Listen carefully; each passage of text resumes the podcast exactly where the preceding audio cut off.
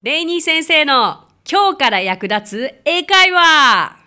Hey, what's up? レイニーです Thanks for listening! 私はですね、 English Partners という教育からエンターテインメントまで英語に関わる面白いことなら何でもやってしまおうという女性だけのグループのリーダーをしています。そして3歳の娘のママでもあります。短い時間ではありますが楽しんでくださいね。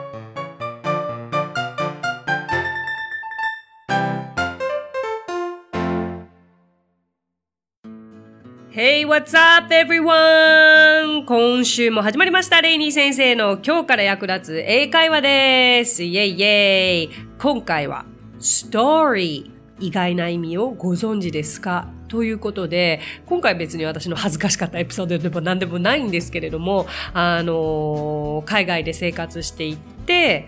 この単語を聞いた時に、ああ、すごい素敵だなって思ったりとか、あとは、こういった使い方もあるんだっていう、あの、驚いた、あの、単語の一つであるストーリーというのを皆さんにお教えしたいと思うんですね。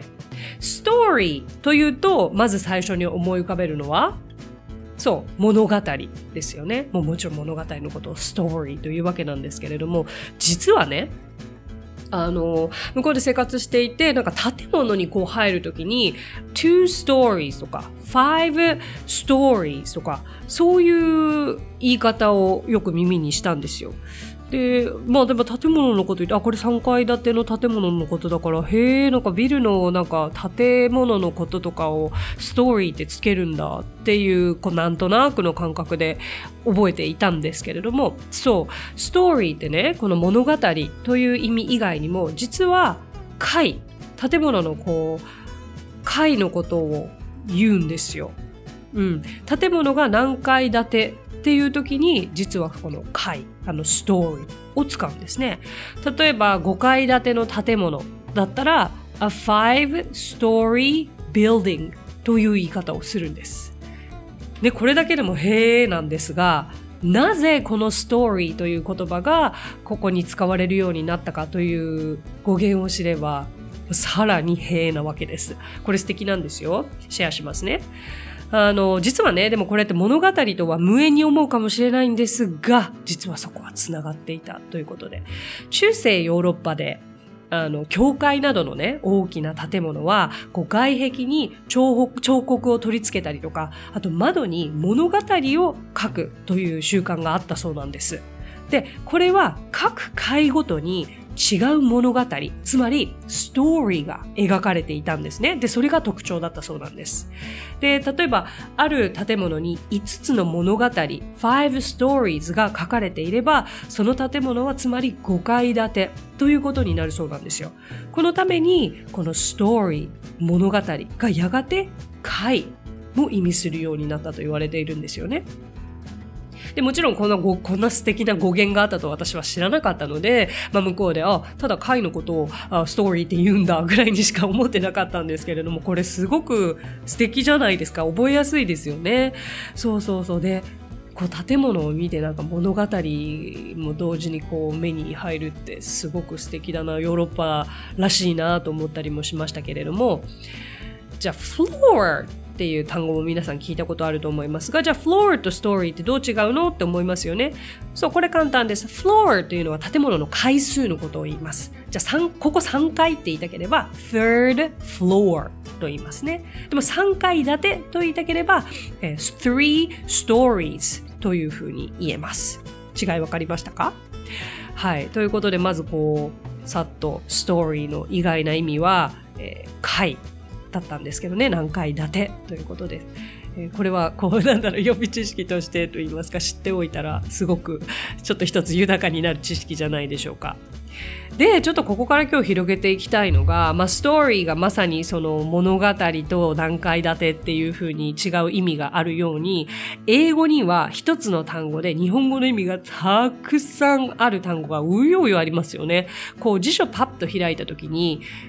なんでしょう。一つの英単語で一つの日本語の意味しかないっていうのはほとんどないんじゃないかなって思うぐらい。いいですか？皆さん。辞書引くってすごくいい習慣ですよ。今ってもうパパパってね、ネットでも調べられたりもするけれど、チャンスがあったらテイクを調べてみてください。信じられないぐらい数があるから。テイクって、私は、あの、取る。うん、そう、掴むとか取る。という意味で覚えてたんです。もうそれだけで覚えて私のね、なんかこう悪い癖っていうのは、こう辞書もいっぱい引いてきたんですけど、最初に出てる意味しか頭に出てこなかったっていう 癖があるからなんか二つ目、三つ目とか結構無視してたんですよね。でも、なんか実際に向こうで生活していると、一つ目、日本で一つ目に乗っかっている意味よりも、二つ目、三つ目、四つ目、五つ目ぐらいの意味で日々使われることがすごく多かった気がして、最初はそこに苦労しましたよね。あまりになんか、あの、take イコール取るとか、この間話したのだったらなんだろう、teach イコール教える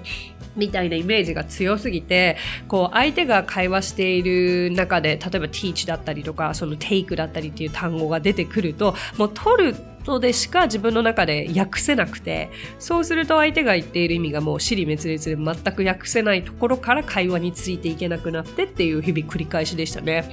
そう。なんか、ある時友達が、なんか、take me with you みたいな感じで言ったのかな？え、あれ ?take me with you あなたと一緒に私を取るってどういう意味だろう？ってすっごい混乱して真面目ですよね。なんかもう直訳でこうって決めたらそれ以外がわからなくなっちゃうから、そうそうそう、他の意味が考えられるようになるまでには、そうですね。英語がね、スッと頭に入るようになって、頭の中で日本語で訳さなくなるのに私は3年かかりましたね。そうそう。ちょっとその時の脳の中での感覚っていうのはいずれゆっくりお話できたらと思いますけれども、そう。だから take に関しては take me with you だ。take me は連れて行ってっていうことだったんですよね。take 山ほどあるから、まあちょっと実際に全部は説明していられないし、皆さんもじゃあちょっと take の意味の多さを辞書で見ていただきたいんですけれども。あの、次、have ですよね。have。うん。Have もたくさん意味があります。have はまず持つとして、えー、覚えていらっしゃる方がとても多いんじゃないでしょうか。だけど、うん、I have a brother 弟がいる、兄がいる、いるっていう意味にも使われるし、I have a dog 犬を飼う、飼っている、飼うという意味にも使われるし、あとは何ですかね、日常会話でとってもよく使われていた have っていうのは、現在完了形なんですよね。現在完了形って日本で文法でな、文法だけとしてこう取り上げて習うと、本当にピンとこないし、えー、分かりたくても分からないし、なんか文法の形はようやく覚えられました。でもこれを会話でいざ使えるかって言ったら絶対に使えないような習い方をしてきた気がするんですよ。そうそうそう。だから私結構もう、現在完了形って自分の中でないものとしていたんですよね。それでいざ海外に行った時に、あんまりに会話の中で現在完了として使われるハブが多すぎて、あ、これやんなきゃダメだと思って、というのもその過去形との違い、過去形っていうのはピンポイントで過去に起きた一点の出来事のことしか言わないから、そう日常会話でこう話していると何ですかね。実際私たちは意識してないけれど、こう過去から現在に至ることってって山ほどあるわけで、だから、現在完了ってどうですか？過去に始まり、今に至ること、今に至る行為、みたいなこというふうに習ったでしょ？だからそうなんですよ。うん。で、でもね、こういうふうに話してて、ピンピンポイントで例文だけ言っても多分ピンとこないと思いますので、もう実際の会話の流れでやっぱりやっていくっていうのがベストなんですけれども、あじゃあ今、今、今、この流れで言うならば、I've been talking about what, 10 minutes? 私は今10分間話し続けている。まさに、えー、10分前に話し始めて今まで話しているから have been talking なわけですよ。わかりやすくないですか？そうだなあとは、例えば、ね、まあもう全然違う話を持ち出すと申し訳ないですが、過去完了とかって本当に意味わかんないって思いましたよね。あの言われてみればわかるけどみたいな。じゃあ私は今は日本に住んでるじゃないですかレニー先生の場合。今はねもう2007年に日本に帰ってきてるからもう10年日本にいるわけですよ。だからあじゃあごめんなさいね。過去完了ってさっき言ったけど今これを言うなら私は10年間日本に住んでいるだから I have、uh, been living in Japan for more than 10 years と言えるわけですよ。10年以上日本に、まあ、住んでいる。だけど、私は過去にね、2000年から2007年まで、えっ、ー、と、アメリカに住んでいたわけですから、過去から始まり過去に終わる。つまり、I had lived in、uh, the States for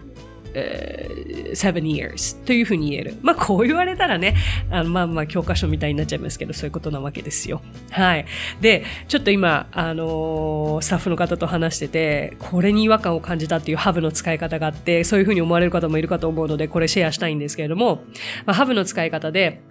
こう、イメージは、まあ、持つじゃないですか。それで海外に旅行に行った時に、そのスタッフの方は、えっと、塩が欲しいと。じゃあ、塩がありますか？って聞きたかったんだけれど、じゃあ、そういうふうに、そういう時に何のフレーズを英語で使ったらいいかっていう時に、do you have salt? って言うように習ったらしいんですよ。で、そこでの have にすごく違和感を持ったと。つまり、do you have salt? って言ったら、その相手ウェーターが今実際に手に持っているっていう風なイメージをされたらしいんですよね。だけどないじゃんって。だからなんで have 使うんだろうって思われたらしいんですが、have にはそれこそあるという意味もあるから、こうな、あの、お店に所有しているっていう意味での have の使い方があるんだということをそこで初めて学ばれたそうなんですよね。なんか、there is, there are を使わなきゃいけないんじゃんって思いがちですけれども、違うんですよ。でね、have は深いんですよね。まあ、厳密にこう、have っていうのは持つという意味なんですが、いいですか？これね、手を使わないんですよ、have って。というと、I have a pen ってどうなっちゃうのって思うんですけど、あれは置いておいて、実際いいですか ?have は手を使わない。どういうことかというと、うーん例えば家族を持つ。I have a family。ね？これは手に家族を持ってるわけじゃないですよね。実際まあ、所有している、持っている。他にも能力を持つ、経験を持つ時も have を使う。どれも物理的に手には持っていない。つまり have というのは手で持っているわけじゃなくて、こう所持しているっていうイメージで使われることが多いんです。じゃあ物理的にあのこう手に持つ時は何を使えばいいかというと、例えばちょっとカバン持ってくれると言いたければ、えー、hold こう hold は、まあ、掴むという意味もあるんですけれども、えっと、can you hold my bag for a second? みたいな使い方ができます。長時間持ち続けるというのは carry を使いますね。だから、まあ、幅深いですよね。本当は I have the pen じゃなくて文法的には I hold the pen になるということではあります。はいはいはい。最初の話何してたか忘れちゃいましたよね。実はストーリーの意外な意味だったんですよ。でもたくさん盛り込みましたが、レイニー先生の今日から役立つ英会話も、えー、お別れのお時間ですけれども、今回はストーリー、意外な意味をご存知ですか？ということで、ストーリーは物語以外にも、え、何回立ての時に使うんだよということと語源をお伝えしました。いかがでしたでしょうか？その他ね、いろいろ詰め込みましたが、少しでも皆さんの、あの、みんになれば嬉しいなと思います。ということで、Thanks for listening! Talk to you soon! Bye!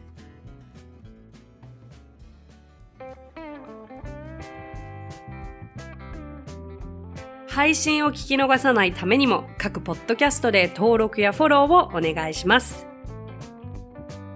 さあ、ここでレイニー先生の活動をご紹介させてください。まずは、 English Partners の出張英会話スクールでは、私たちと楽しく英語を身につけたいという生徒さんを随時募集中。オンライン英会話レッスンもやっていますよ。そしてアプリレイニー先生の動画で簡単英会話が App Store より配信中。声優気分で英会話を学習できる動画学習アプリです。また、イングリッシュパートナーズが出演している1分で見る英語辞書動画あれこれイングリッシュ。こちらはインスタグラム、ツイッター、フェイスブック、そして YouTube で毎日配信していますのでチェックしてくださいね。最後に私の YouTube チャンネル、レイニー先生の必ず役立つ英会話も要チェック。そしてこのポッドキャストと全方向から攻めていけば常に英語に触れられますね。ということでまた来週。お相手はレイニーでした。Thanks for listening. Talk to you soon. Bye.